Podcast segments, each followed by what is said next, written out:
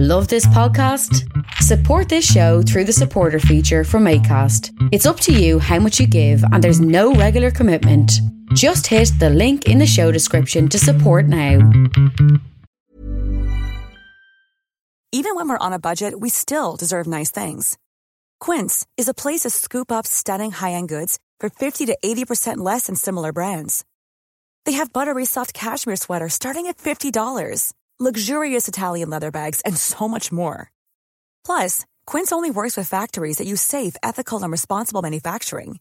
Get the high-end goods you'll love without the high price tag with Quince. Go to quince.com slash style for free shipping and 365-day returns. Hey, it's Ryan Reynolds, and I'm here with Keith, co-star of my upcoming film, If, only in theaters May 17th. Do you want to tell people the big news?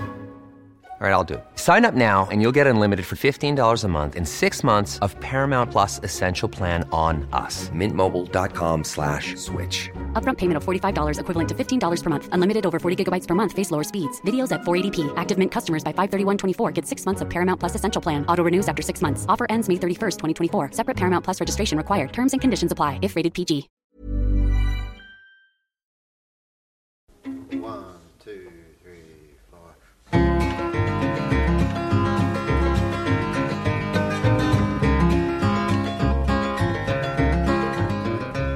Fiver is the solo moniker of Simone Schmidt, a gifted and outspoken songwriter based in Toronto, Ontario. Formerly of the band $100 and currently also a member of the highest order, Schmidt generally works within realms that owe some debt to traditional North American folk music. Her latest album, As Fiver, features 11 fictional field recordings derived from case files of patients at the Rockwood Asylum for the Criminally Insane between 1854 and 1881. The stunning record is called Audible Songs from Rockwood, and it's out now via Idée Fixe Records. Schmidt and I caught up at the CFRU studios shortly after she performed songs and a lecture at the University of Guelph near the end of 2017. Part of the Entertainment One podcast network and sponsored by Pizza Trocadero, The Bookshelf, Planet Bean Coffee, and Granddad's Donuts, this is Fiver on the 374th episode of Creative Control with your host, me, Vish Khanna. Simone, welcome back to the show. Thanks, Vish. It's been a while. It's been a while since you were on the show. In in fact, I think the last time you were on was part of the, the documentary about Idée Fixe. Yeah, and we recorded it remotely. Yes, we weren't in the same room. Yeah, so it feels like a new experience. But it sounded like we were in the same room. I then guess we did simulate that. it was good. I enjoyed that, and I thank you for that uh, time. Can I tell you that the setup that I had going to record was during a time when I was endlessly demoing Oh, the record that we're talking oh, about. so you already had. Oh, okay. You were in that frame of mind of having a nice technical, Yeah, easy to work like with. Like I had holed up in my friend Ian's house for like a we- a month on my own. oh, and I and I was trying to finish the record. It was like this the second part of me trying to f- finish the record, and uh, because this record took a really long time to make. it seems that way. Yeah, and so I remember that interview as like taking a break from belaboring like a musical phrase. Phrase, yeah. Right, right. Okay. So it's an I represent to you a respite Mm-hmm. from this Yeah. record, and now we're going to d- dive right into it. Yeah. Yeah. I do want to quickly say that, uh, which we didn't, I don't know if we've done this before on this show. I want to just establish that you and I met in Guelph. Yeah. Like you, you were in Guelph for school. Yeah, I, I went to the University of Guelph for two years, and then I wrote a paper in an independent study that was entitled "Liberalism is a House We Must Exit and Burn: The Uselessness of the White Academic and Social Struggle." Uh-huh. And I really believed what I wrote, and so I dropped it. You dropped out. and moved to Toronto to join the Ontario Coalition Against Poverty. But um, I didn't. Yeah, I mean, I was in a band called "Shit on the President's Door," and you were in the Neutron Stars. I think that's when we played a uh, some kind of was it a benefit show? Yeah, for sure. I don't remember. I don't think anyone should have been paying to watch us play. I mean, me, not your band. I liked your your band, band. was good. Your band was Your good. no, we were a polished band. Yeah, you were good. We were like we played a lot and worked on stuff, but yours seemed more of like a performance art thing. yeah, I mean, I think it was me, Ja, Ching, Wilson Yang, who's now an acclaimed writer Yeah. And just won the Lambda Literary Award, and Kyle Porter, whose baby is being induced today. Oh wow.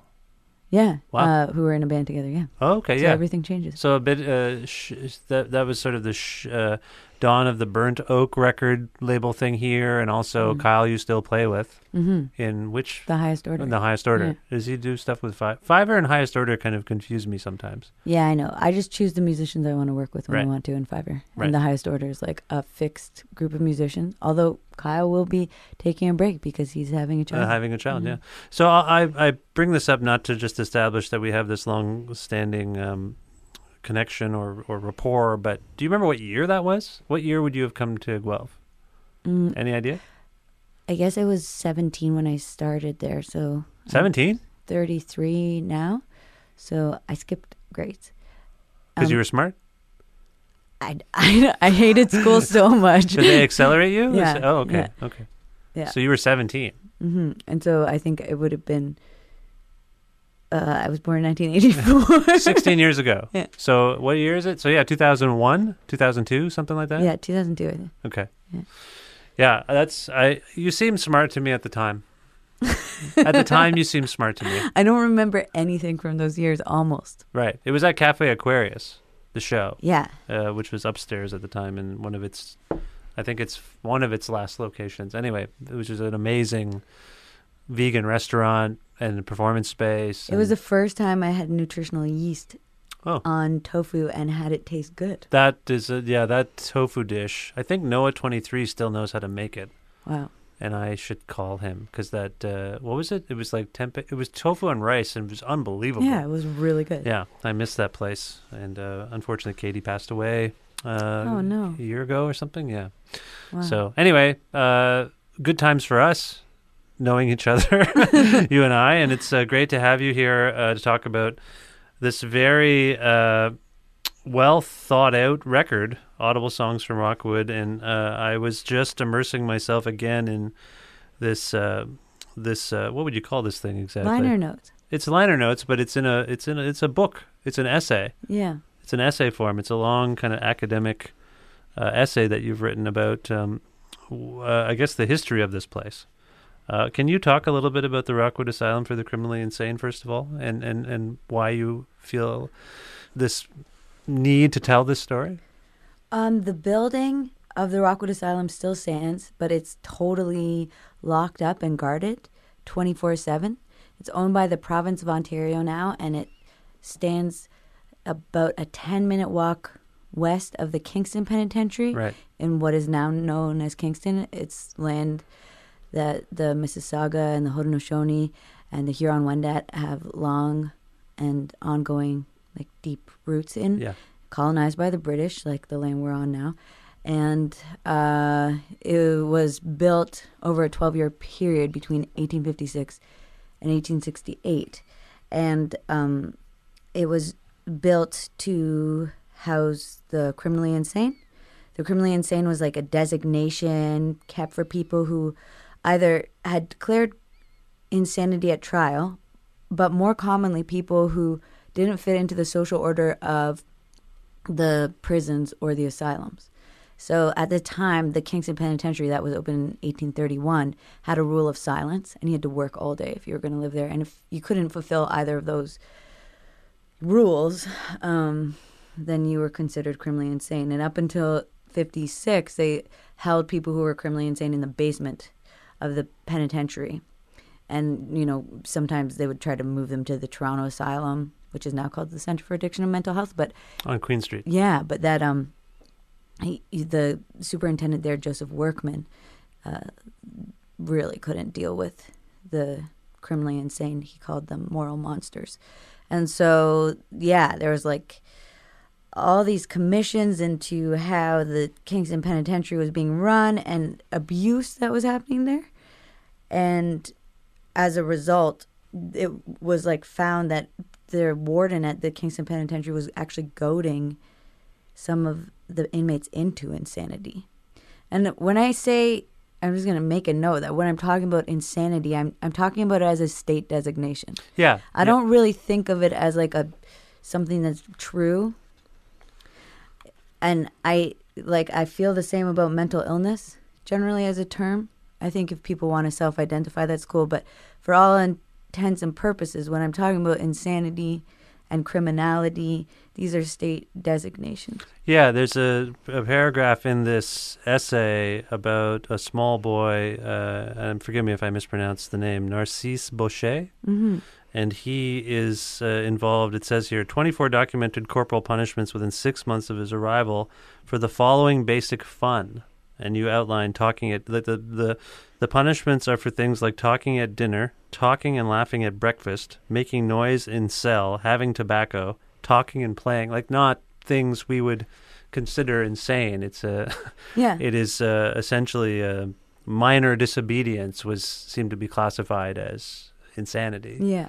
uh, and uh, it seemed to be. Uh, it seemed to be uh, based on someone's ethnic heritage as much as anything else, uh, their gender, these types of things. Yeah, I think that's true. Poverty, you know, epilepsy was a form of insanity then. Yeah, So there are always shifting ideas about what about what constitutes insanity. If you look at the DSM now, it's only it's been just over 20 years since homosexuality has Yeah. been taken out, right? Yeah.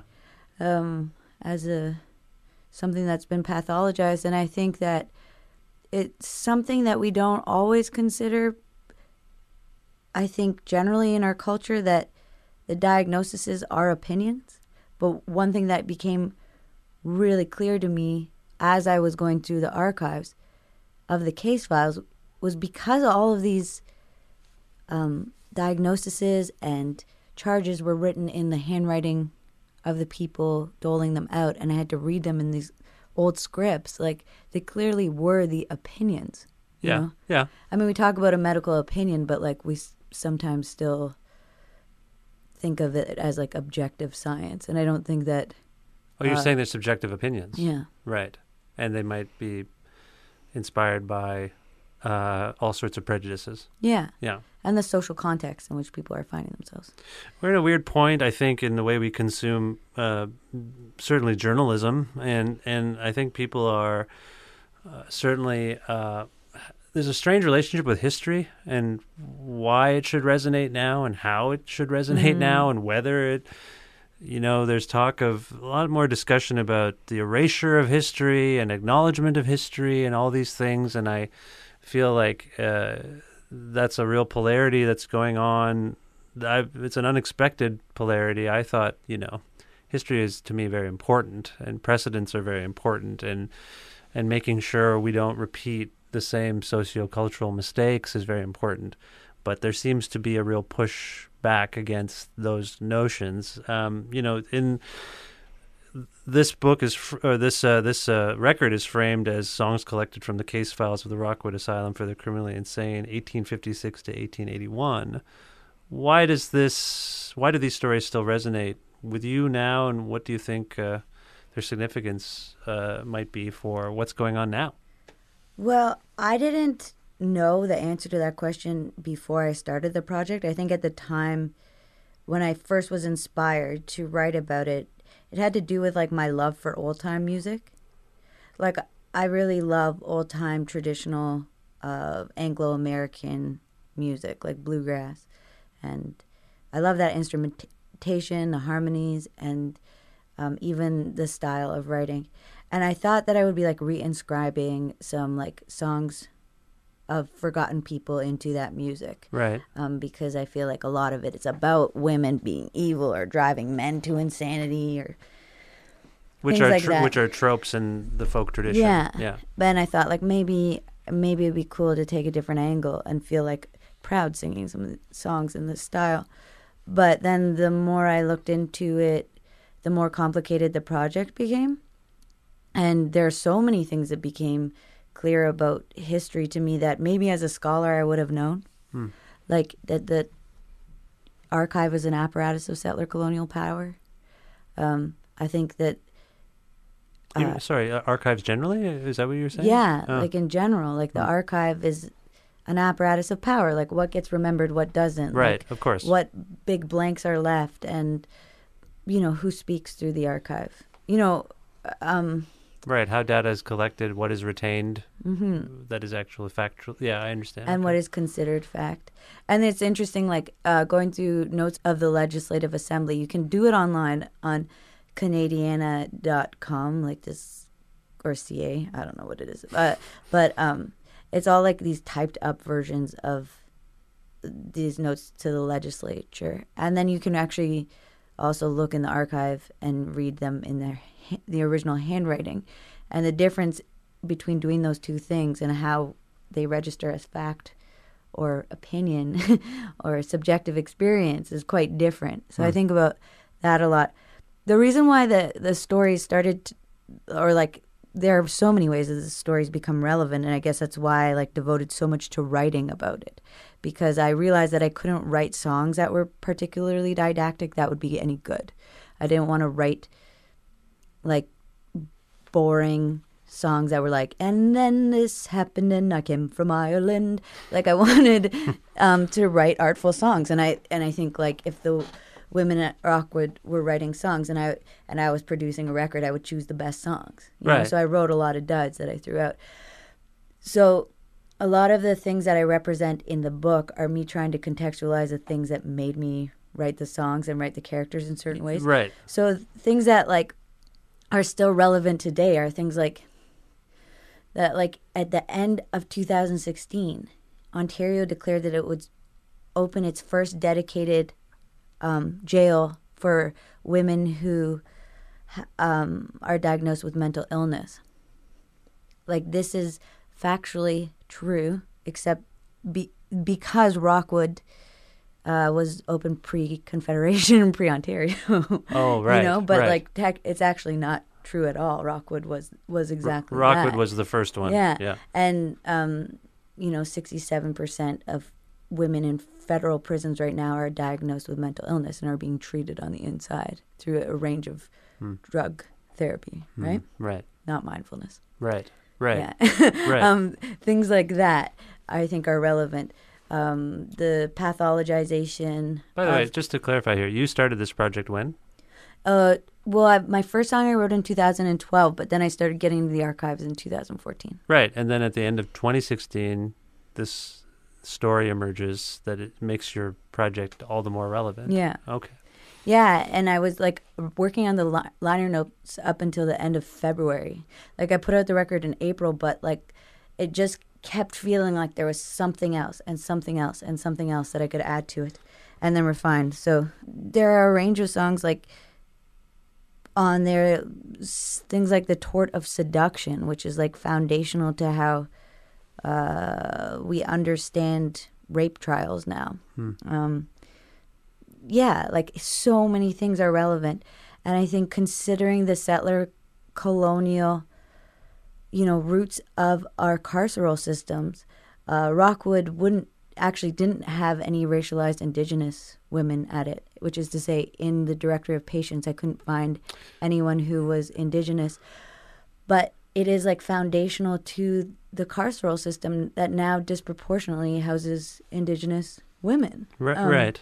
And so I think there are like things to consider in that way. There's like a, you know, at the time in Toronto, the police were pretty much all Orangemen, and there's like a disproportionate representation of Irish Catholics, Okay. right? Things like that. So you could see like the way in which certain people are targeted because of um, uh, their because of prejudice when it comes to both race and religion, um, and that happens today. Yeah, absolutely. I mean, I, I feel like this is all relevant to what's happening now. Um, just in in terms of, I feel like some things get swept under the rug, some things aren't addressed directly anymore. But this is a very stark reminder of the way uh, difference is articulated by people in power. Mm-hmm. Um, I want to, before we get into the, the songs, there is one other thing I wanted to ask you about. Uh, you identify yourself here as a collector, which is that an archival designation? Yeah, well, I think that one of the problems I ran into in making the record was the fear that it would be taken fully as fact. Ah, Um, And so, one of the ways to bring up a range of questions that I had about the undertaking that I took was to invent a fictional song collector. And the song collector is like traditionally, if you don't know, like uh, the Smithsonian Folkways label would have had song collectors and they'd roam about Scotland or Madison County or, you know, all throughout the states and Canada. Edith Fowke was one. Uh, she focused on the Ottawa Valley, you know, uh, and they record traditional songs. And then they'd write these kind of ridiculously like anthropological liner notes right.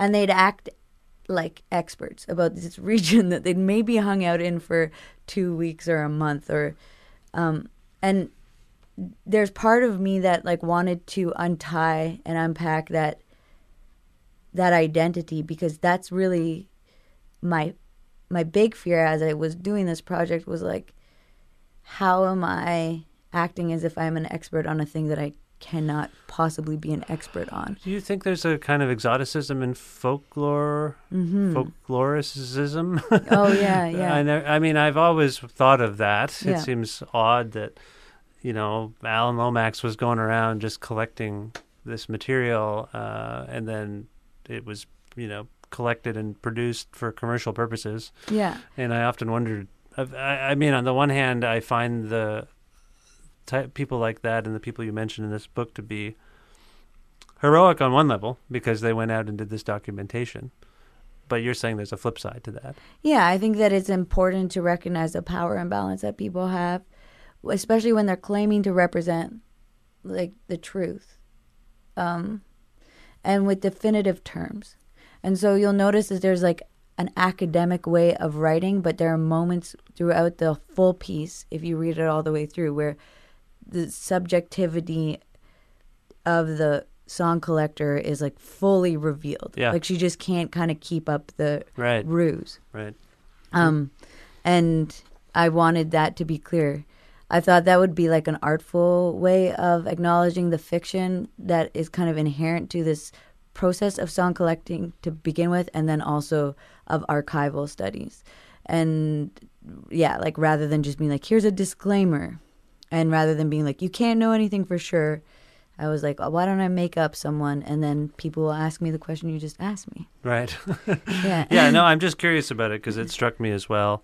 Uh, the only other thing I wanted to ask you about, and I, and I, uh, I will do so as tactfully as I can, because a lot of what you're delving into is uh, designations of mental illness, designations of insanity. The word insanity really screams at me as it comes across the like as I'm reading it. It just it jumps out at me, and I'm just curious about your relationship with notions of uh, insanity. Uh, do you relate to insanity in some particular way? Yeah, I mean, I've been pathologized for sure, and I tend to not talk about my personal life. That's fair. Uh, that's no, that's what I, I and Yeah. I like I say I want to be tactful about it. Uh, I think uh, a lot of people have a detached relationship with such a thing uh, in terms of their own, um, I guess, just mental health. Mm-hmm. And uh, every once in a while, you, I think, as a person, you're confronted with it. Uh, Yeah, what's going on with me right now? Um, yeah, I really think that we live in a weird culture where like celebrities are going around like hashtag Bell Let's Talk, talking about mental illness, and I feel like my contribution to talking about it is to like really look at it as a historical phenomenon and try to reconcile the past with the present and offer people stories in order to do that.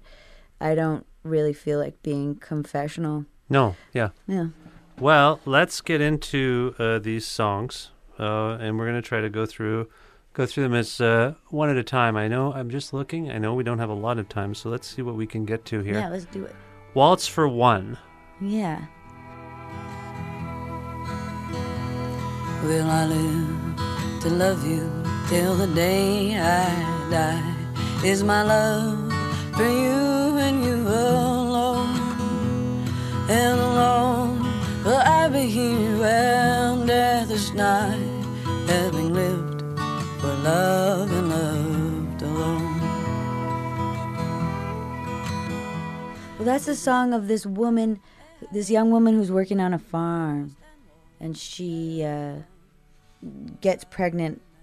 Her father is pretty industrious, and he figures out how to profit from the situation because there's this tort in Upper Canadian law called the tort of seduction, hmm.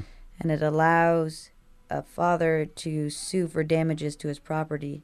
So of course at the time there's this like British law of master servant and the master owns the servant and because the daughter is effectively a servant, she's also the property of her father.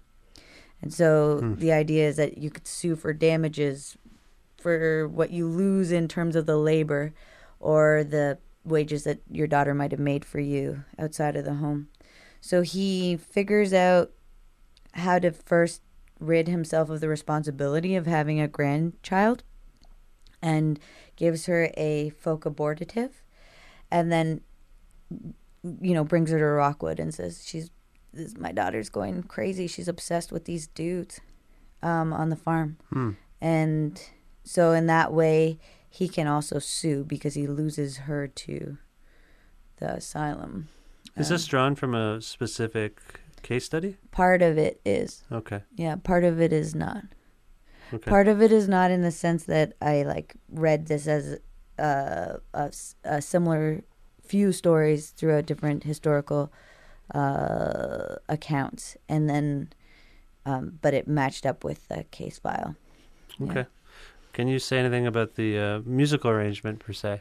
That was a really cool one because uh, John Showman came in and played. Um, John Showman, if you don't know him, you probably just don't listen to traditional North American folk music. But he's like one cliff top. He's like a hot shot, and he's not just like a hot shot because he's technically amazing. He's a hot shot because he's lyrically just like a phenomenal playing and his and his music like really expresses emotion and I can't believe he worked with me on this project but Where's Um, he based? Toronto Oh, okay. and I grew up watching him with the Foggy Hogtown Boys and uh, like Crazy Strings in, at the Silver Dollar Oh, okay. on Wednesday nights.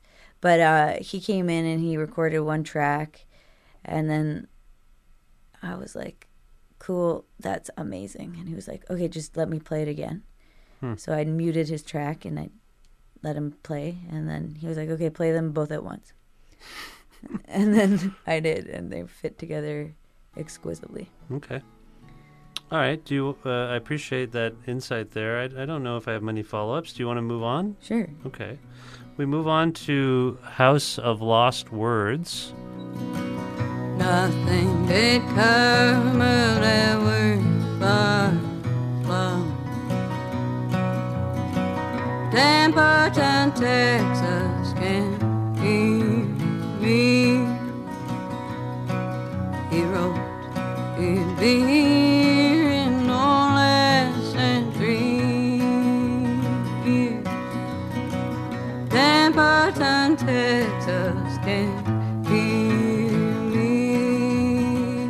which uh, invokes Templeton, Texas, quite a bit. It struck me as I was hearing that. What, what is it about Templeton, Texas? Oh, that was like the location from which a letter from a husband of an inmate was written. Oh, Actually. Temple, Texas, but in order to fit the rhyme scheme, I thought that I would take the liberty, or that this character would take the liberty. You know, I journal as the characters and then I write their songs. So, like, I think of all of these inmates, not just as like inmates, but as songwriters. Because they're like the best songwriters at the asylum. Yeah, there's such an interesting theatrical aspect to this project. Like the fictional aspect is, you know, the the, the characters really shine through in each song, and this is all. Uh, I mean, it's drawn from some of the case files, I think, and stories you encountered, but you're basically inventing all of this. Yeah, yeah, yeah, for sure. I mean, the thing that he didn't invent in this story is that this, well, like a lot of it actually, it was, there was a series of letters between a superintendent and a husband, and they uh, recounted how the husband was far away in Texas, wanted to check on his wife. Superintendent said that she's all right, totally sound body, sound mind, and he should come pick her up. And then the guy writes back and he's like, okay, I'll be no less than like two years. Two years. Yeah. And he's like, okay, I sent 25 bucks in the mail for Christmas. And then there's like this 30 year lag in the documentation. And there's another letter, and it's from the woman's daughter who's like, we always wondered what happened to my mother. Is she still there? And the superintendent writes back, he's like, yeah, she's totally fine. You should come pick her up.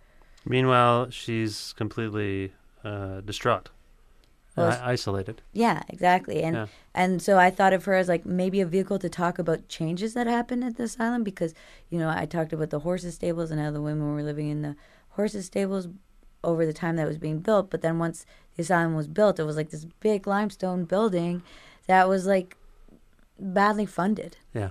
It was cold. The, there weren't enough boilers for it to work for a lot of winters. Um, and then also people were, you know, held in isolation.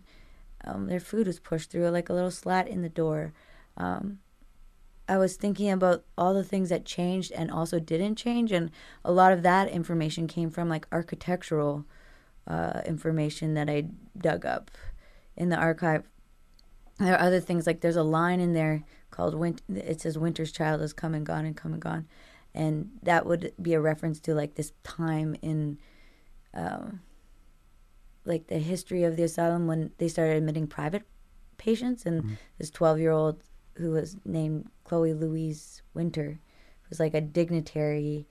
I forget his first name, Mr. Winter's daughter, was admitted and then and then taken out, and so there was like a tiered system as there is in healthcare always and people you know some inmates would be watching other inmates have a better or worse time Right.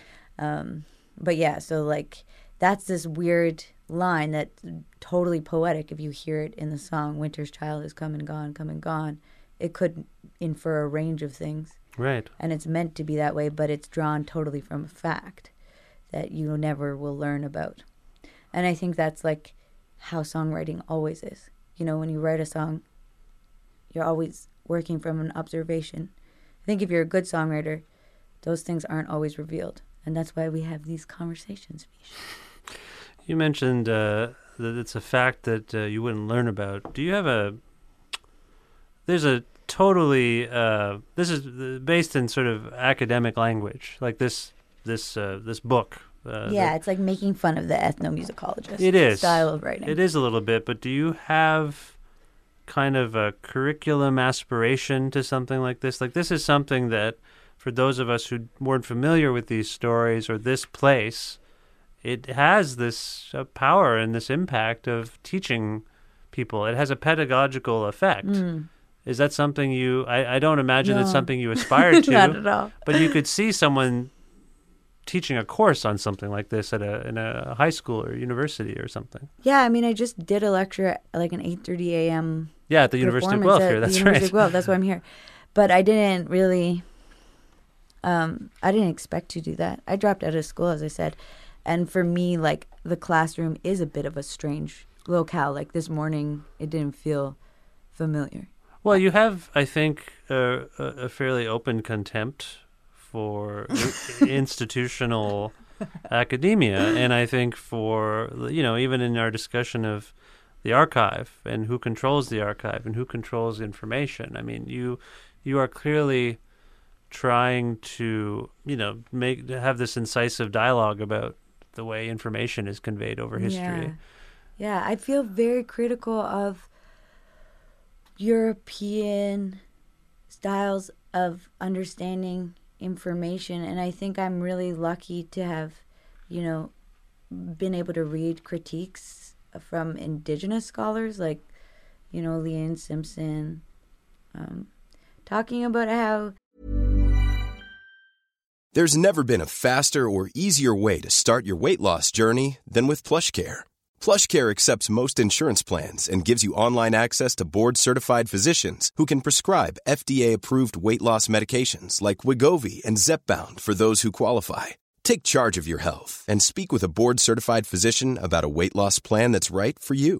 Get started today at plushcare.com slash weight loss. That's plushcare.com slash weight loss. plushcare.com slash weight loss. Hiring for your small business? If you're not looking for professionals on LinkedIn, you're looking in the wrong place. That's like looking for your car keys in a fish tank. LinkedIn helps you hire professionals you can't find anywhere else, even those who aren't actively searching for a new job but might be open to the perfect role. In a given month, over 70% of LinkedIn users don't even visit other leading job sites. So start looking in the right place. With LinkedIn, you can hire professionals like a professional. Post your free job on linkedin.com/people slash people today.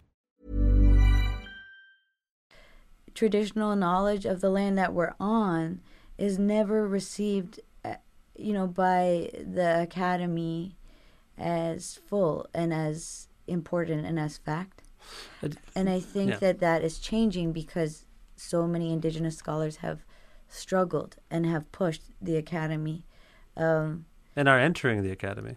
yeah. So for me, I mean, I think that that is a whole situation that I can't speak to, but I can speak to what I've learned from it. And to also, like, I have a history of working in institutions, right? Yes. Like, I worked with a few people in my life who were beholden to institutions because they had intellectual, I mean, they had physical difference. Um, and so my friend Aaron, who had cerebral palsy, um, he spoke with a board um, because he couldn't communicate verbally. He would speak using communication facilitation. And I came to know him really intimately. And watching the way that he had to navigate the institution in that way, and watching the way in which his knowledge of those systems was never valued Yeah. by anyone in control. Um, watching the way in which not like one academic would have consulted with him um, around his experience. As a non-speaking person it just like really showed this massive gap in how in who gets to share their opinion and who gets to be known and who gets to be considered an expert. So i think i carry all those critiques with me. That's not new. But um i think like if you ask me if i think this should be a part of a curriculum. I mean i guess i believe in education outside of the academy and like i tour as a folk musician mostly in the territory of like canada. And i and i believe that when we're looking at trying to change the way things are to relegate issues of politics critiques of the medical systems understandings of criminality to the institution seems like a big shame since those things affect way more people than ever attend university you know so i kind of just believe in spreading the knowledge in general Yeah, that's fair. I guess I'm just thinking about the notion of classrooms, say, around the country full of 300, 400 kids, students, mm-hmm. encountering this material. Yeah. What kind of impact could that have? Yeah i wonder I wonder too. I mean, a lot of the subtext of what you're saying is, and I think of, of this project is about, it's about information, but I think it's about communication. I think it's about the way things are communicated and not communicated, and how we, you know, you're saying that the, in some cases, the powers that be at institutions might hear what you're saying or what someone like you is saying about this material, but not let it actually enter the dialogue Yeah. in a as a course of study or something like Yeah. that. Which I mean, I think like that's also I I will like give you something that I normally wouldn't talk about, which is your power of each. But like I did a lecture to a bunch of healthcare providers um, from like the position of a patient, right. um, all mostly psychiatrists and social workers earlier this year, and I think that showing them that I was capable of making something like this like probably messed with a lot of the assumptions that there might be. Yes. Yeah. i think like doing that as a songwriter also messes with assumptions that there are about artists hmm things like that. So i don't know. I kind of believe in screwing it all up. Yeah, just proving that something of this magnitude, and I don't mean to uh, over flatter you, but to prove that uh, you can use the forums that you have at your disposal for something substantive and incisive and critical, I think that's actually hugely significant.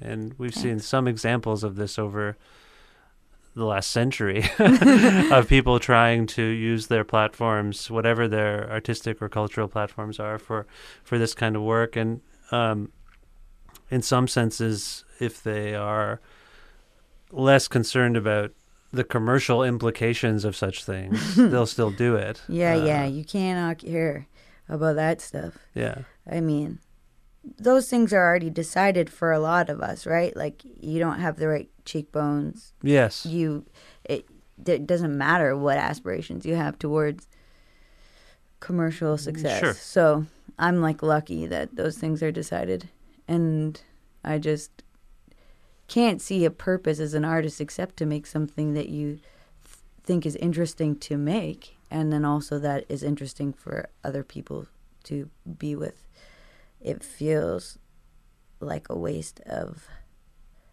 time and space otherwise Yeah. Yeah. No, which isn't to say that a simple song doesn't do that i think there are like abstractly incisive things that are made all the time songs that are written all the time by really skilled songwriters Mhm. so i don't think like i don't think this is the only way to do it No. but definitely I, I thought that like the material that i got into kind of merited the complication of 30 pages of writing yeah. Yeah. And making a record. yeah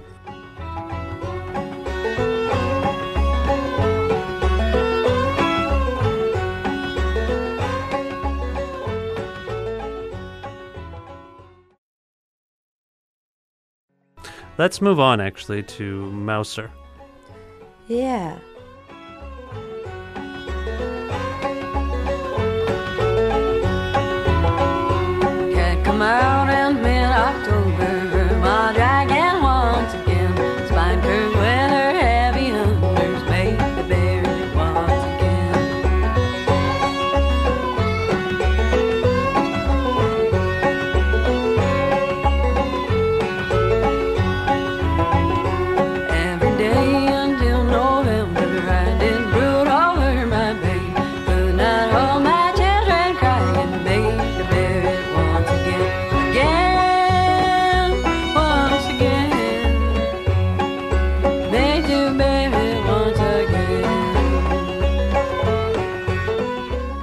Like the thing, the song that I had like the maybe the least information about r- the person really, um, and it's a lot of fiction in there. Yeah.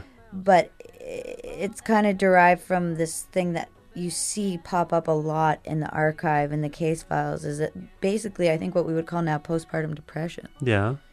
People having also psychosis after Uh-huh. um, giving birth. And this woman would, I think she had nine children over the course of 11 years.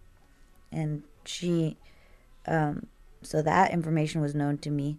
And she was found trying to kill a cat by her sister in the back, I think in the barn.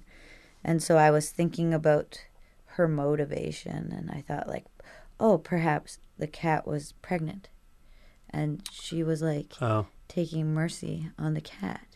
Like, you know, a, thing that happens a lot in my life, I notice, is that people who are very empathetic, often are considered insane. Like, pe- we're, you know, your friends who, like, can read the depth of something are always addressing the depth when maybe the depth doesn't want to be addressed, right, you know? right. And, and especially a lot of women I know who are empaths really struggle in the world. So I was thinking of this character kind of that way. Like she was trying to put this cat out of its misery. Right. Yeah. There's obviously a maybe it's not obvious, but there there certainly can be a, a, burden when you are an empath. Yeah, and and like you bear so many children. right, exactly. yes, exactly. Yeah. Yeah. Is there anything you want to say about the musical uh, arrangement on Mouser? Uh, those the players on that are the Lonesome Ace String Band. That's Chris Coole, John Showman, and Max Heineman, and they are a really fantastic string band. I think their choice of repertoire is incredibly good, and their last record was called Gone Forevermore. Um, they were like my, yeah, m- some of my favorite musicians, and anyone who might not know if they like old time music should check these guys out because they take they, they're kind of like if you listen to bluegrass music, it's seldom seen. We're like the weirdos of, of bluegrass in the '70s. I feel like these guys are kind of the hippies of old time in this in this way, but they're like incredibly skilled at the same time. You know, their hippiedom doesn't screw with their proficiency as musicians. Right. That's a that's a nice balance to strike. Important. We move on to uh, Haldimand County. Am I saying that correct? Yeah, yeah. In Haldimand County,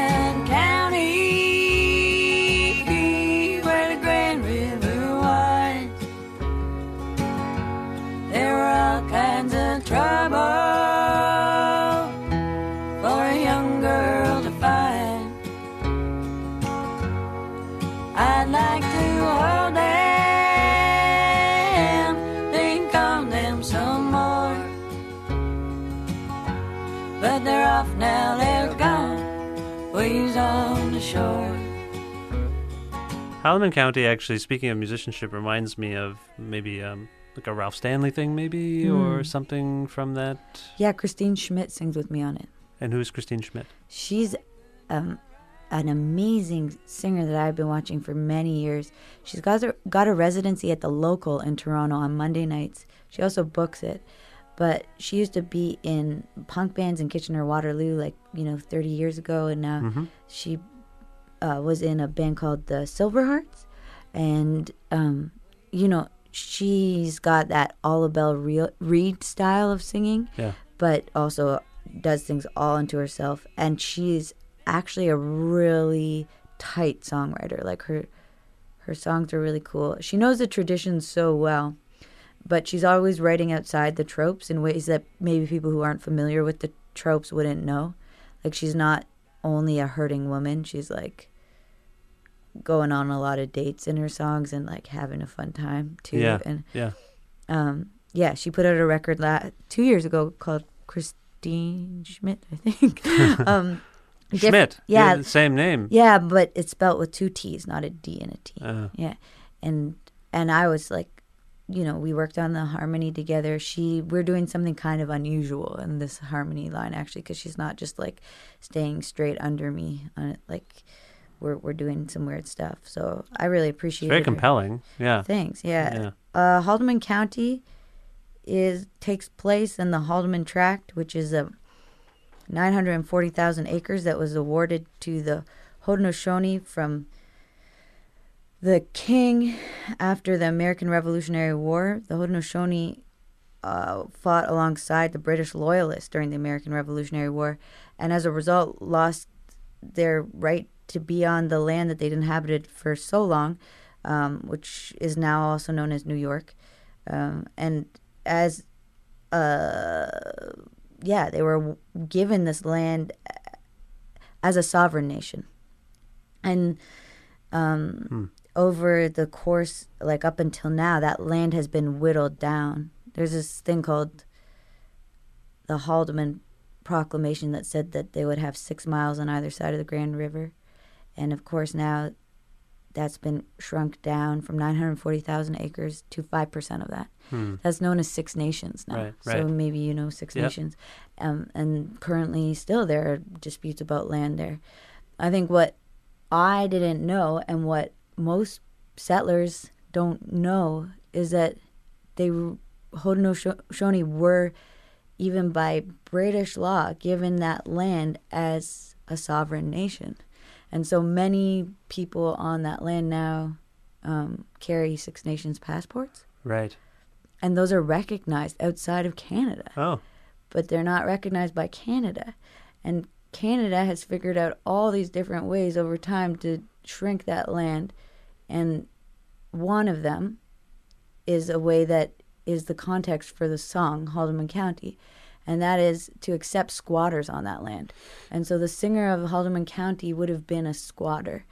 Um, she would have been among uh, British, Irish, Scottish migrants who would come over and normally, if you were a squatter in Upper Canada, you weren't allowed to live um, without paying for the land. But if you happened to settle on Six Nations land or um, on the Haldimand Tract, as long as you were cultivating the land in a useful way, which is useful in quotes, um, useful according to British law, useful as in you were felling all of the oak trees and then cultivating food in a European agrarian sense.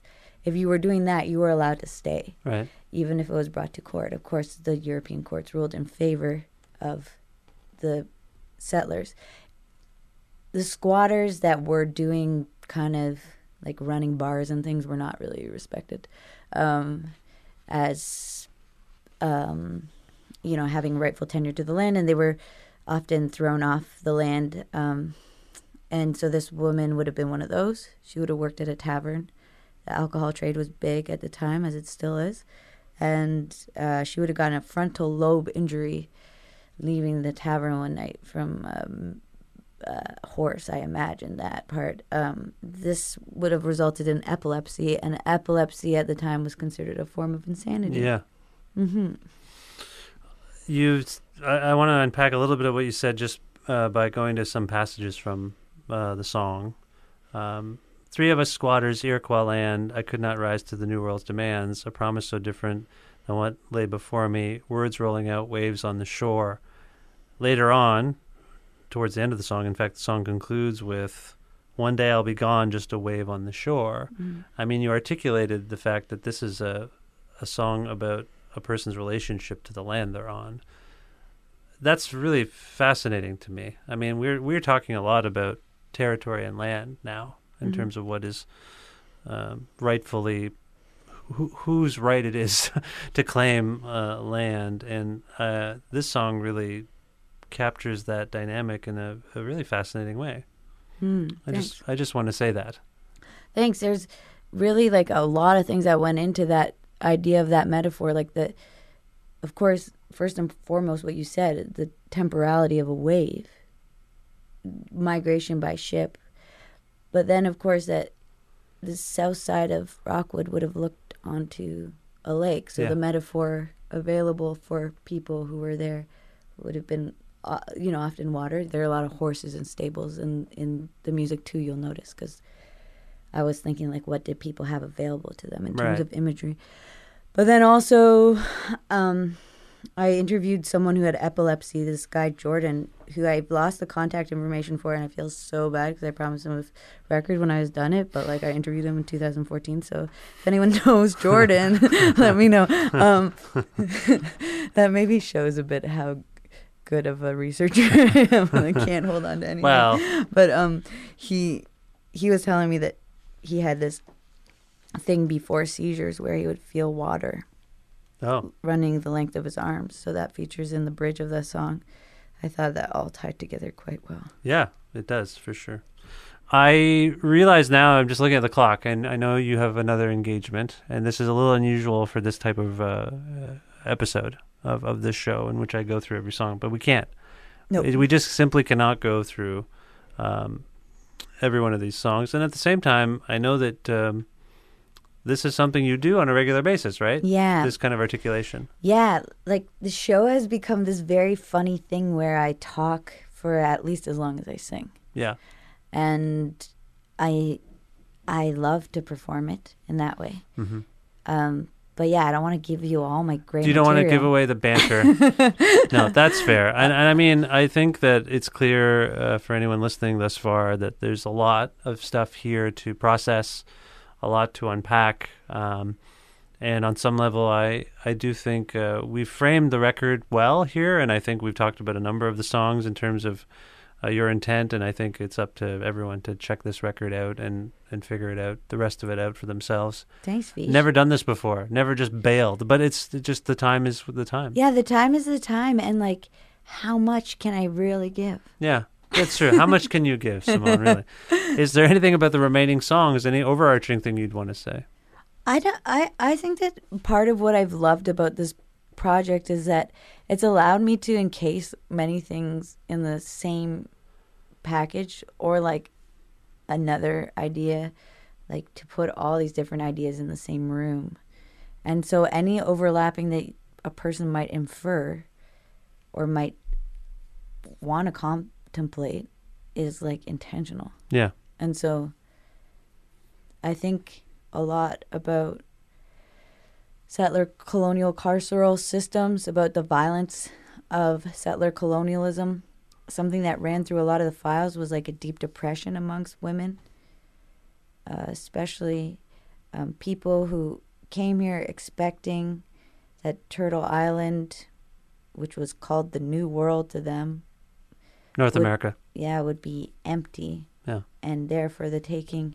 And of course, that wasn't the case, and it shouldn't be the case. And what you have then is this violent act of settling, whether that's a violence toward land in terms of not taking care of it or actually watching the violence that was taking place all around. I think um, colonization comes back at people. I think that the one of the things that is shocking, so shocking about colonization is that it seems to have been uh, undertaken with such indifference. But I, as I've processed your songs and your record, uh, and this and the essay, I feel like there must be an inherent understanding among the people who are implementing such things that what they're doing is wrong, inherently wrong. I would hope I mean, I don't know. unconscious, uh, un- unconscionably wrong. Like it's just it seems obvious, right? Yeah, I mean, I don't know. I think that there are a range of lies that are told to people to make it seem quite natural. That, Yeah. That you know, just like how white supremacy is normalized. you Yes, know? it's true. And but I think that ultimately what you see is people unable to deal with their surroundings, unable to understand how to be with the land, how to And then lashing out, I think. yeah, and and so I think those empower then trying to control and trying to figure out how to deal with population control. 1830s to the 1840s, the population of Upper Canada settlers doubled. So what you had was like a time there was like a rebellion that was happening. There was a burgeoning middle class. There's the industrialization of society, and like all these people were total threats to the ruling class, which had been an oligarchy, which had Yeah. been the family compact. So institutions emerged. And one thing that I learned that I had never known before was that uh, in order for a district in Canada, to, in Upper Canada, to be called a district, it had to have a jail. That was the first thing that marked it as a Yeah, district. yeah. And so I think it's really interesting to think about the upper class like in Britain that came to Canada to rule explicitly to rule. And there's a big chapter not a chapter. There's like a few paragraphs about Dr. Litchfield, who was a superintendent Yeah. of Rockwood, and he was a totally fraudulent doctor. Fake doctor, journalist. Yeah, he had mm. nothing to do. He, He, had a way of talking that made it seem like he knew about what was going on, Yeah. but it was total fraud. and he became the head of Rockwood. Yeah. And he was also really good friends with John A. Macdonald. Right. So I think like Who just was the attorney general at the time? Yeah. not the prime minister. Yeah. So I don't know. I think it's important to to consider all these weird connections and power and how the ambition of some men means the incarceration of others and the total decimation of entire populations Mm. of people. Yeah, and I think we there's a real exploration of power dynamics and insecurity uh, that drives uh, that lashing out I'm talking about, and we've we covered that a little bit. The ruling class just viewed people as other people as threats, Yeah. and so they're operating from a place of total fear, and that uh, for some reason there's a switch in people's mind that condones all sorts of morally bankrupt acts that are just completely uncivilized, and I think that's Yeah. to sum it all up. Yeah. No. no, I mean, yeah, like and how do we pro- you know, how can you profit from that power too, right? Like yeah, wow, to think about the salaries of the men running Rockwood and then how it was built by penitentiary labor. yeah, Oh, and what would that have been like to be a laborer from the penitentiary building another prison? yes, effectively. yes, And this still happens, right? yes. It's psychologically, it's Where's anyway the closest jail? to here. Yeah. Well, there used to be one in Guelph, right? There was a women's penitentiary in Guelph. Oh, It's now by the the dump. It's Mhm. by the city dump. I don't believe it's still. I know they use it for movie sets and stuff like that. Mm. Is that the one you refer? Do you no, know? I'm just wondering where. that was one. jail. Yeah. Did you not know about that one? No, I knew about that one because they were also trying to turn it into an immigration detention. Yes, I believe that's true. Yeah, yeah. Brenda Elliott got like really, uh, can't. Well, we we were like, no, don't Yeah. do it, Yeah. right? But um, There's one in Milton, I think. Uh, I don't know. I mean, Yeah. I, I don't know enough about. It's that's a good question. I don't know. I think that is like a question for everyone to ask themselves: Where is the closest jail? Yeah, that's that's a good one. Mhm. I I- saw it on a sign. I think of maybe it's a Passan sign. I don't know. I saw it in Montreal. Right. Anyways, yeah, I always think of this. it's a good thing to think about, and I think you've you've provided me with a lot to contemplate, and hopefully people listening are intrigued. Is there one single song that we can go out on so that people can get a sense uh, of, you know, at least one whole song here? Oh, I don't know. Pile Your Silver is a song about a woman who shoots twice with the intent to kill. She's marked as delusional by the liar doctor. Um, Right. You know, she has the delusion that she's going to inherit a farm. And I always say it, but I like to think about the broader delusion in settler colonial society around entitlement to land. At the time in Upper Canada, if you were a woman, you couldn't own property, so she must have been technically delusional. But I think about the structures in society that set up all these weird behaviors and pathologizations and and the notion of private property to begin with would be foundational to her delusion. Okay. Anything you want to say about the music? Just me and the guitar. You and a guitar. And Gavin Gardner helped me record it on a weird tape machine. Right. He's of the Wooden Sky, that yeah, band. Yeah. He okay. loves to play with weird tape and and he got like experimental. I tried to record all the songs on different machines and make it feel like distinct experiences. to each personality? sound. Yeah. in a sense yeah But then I like had this spot on NPR and they were like, "What is she saying?" And I was like, "Oh, that was like the song where I blew out the vocals so that it would be hard to understand the consonants." Oops. and like, "She sounds like she's drunk." and I was like, "Oh shit."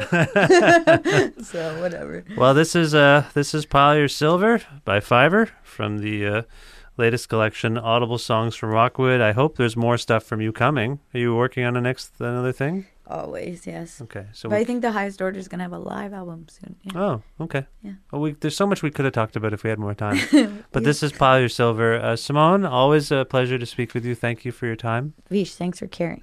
and best of luck with everything going forward Okay, take care.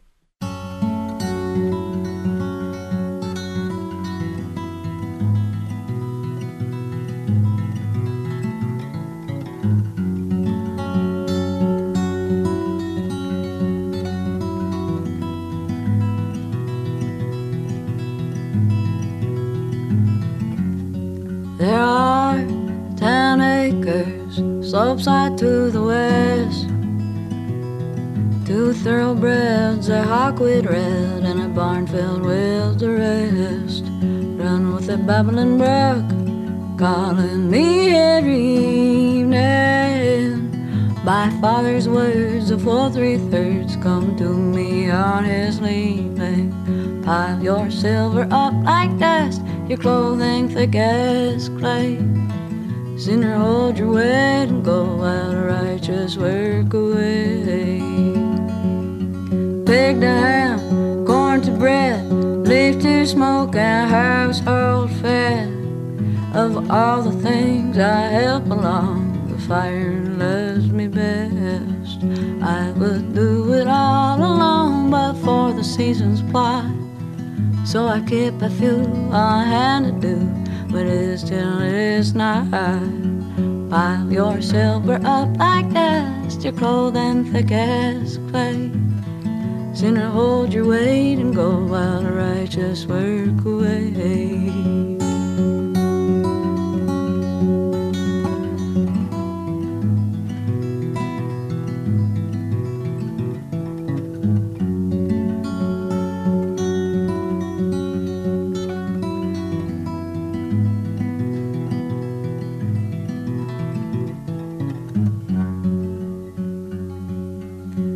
Caught wind in the May before when the apples start to bloom. I could tell how silence fell when I stepped in the room. More than once in passing, I overheard my name. Whispered low from friend to foe, so foe my friend became. Pile your silver up like dust, your clothing thick as clay. Sinner, hold your weight and go while the righteous work away.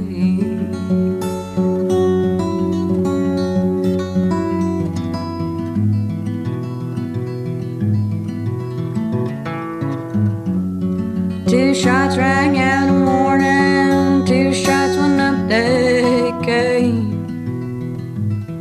I could, I surely would have seen them to their grave.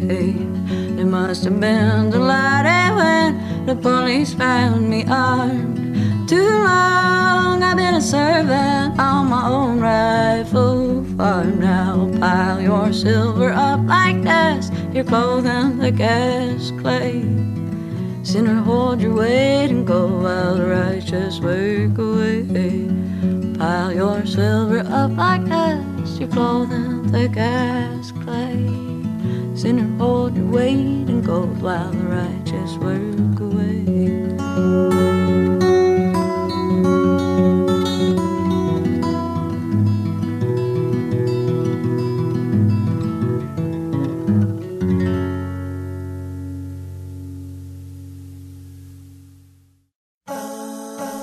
Special thanks to my old pal Simone Schmidt, who goes by Fiver sometimes, for being on this, the 374th episode of Creative Control, which is part of the Entertainment One podcast network and is available on all your finer podcast platforms.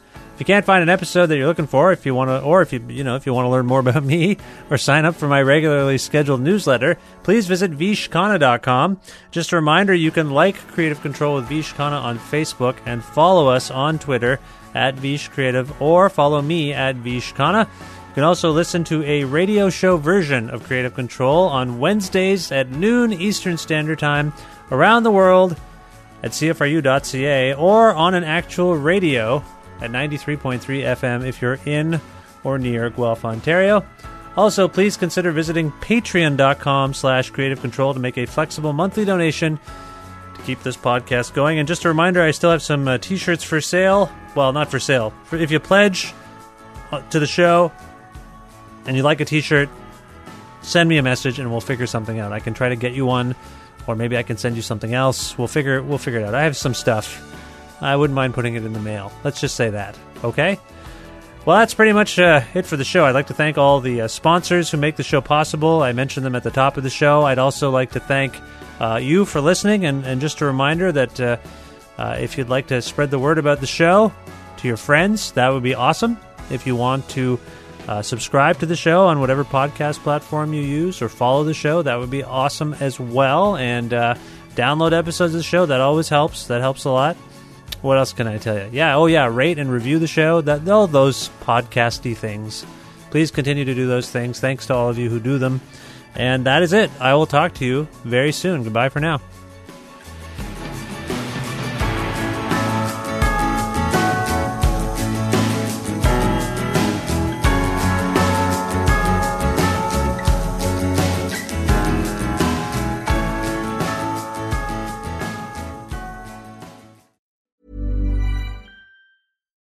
We're on a budget, we still deserve nice things. Quince is a place to scoop up stunning high end goods for 50 to 80% less than similar brands. They have buttery soft cashmere sweaters starting at $50, luxurious Italian leather bags, and so much more. Plus, Quince only works with factories that use safe, ethical, and responsible manufacturing. Get the high-end goods you'll love without the high price tag with Quince. Go to quince.com/style for free shipping and 365-day returns.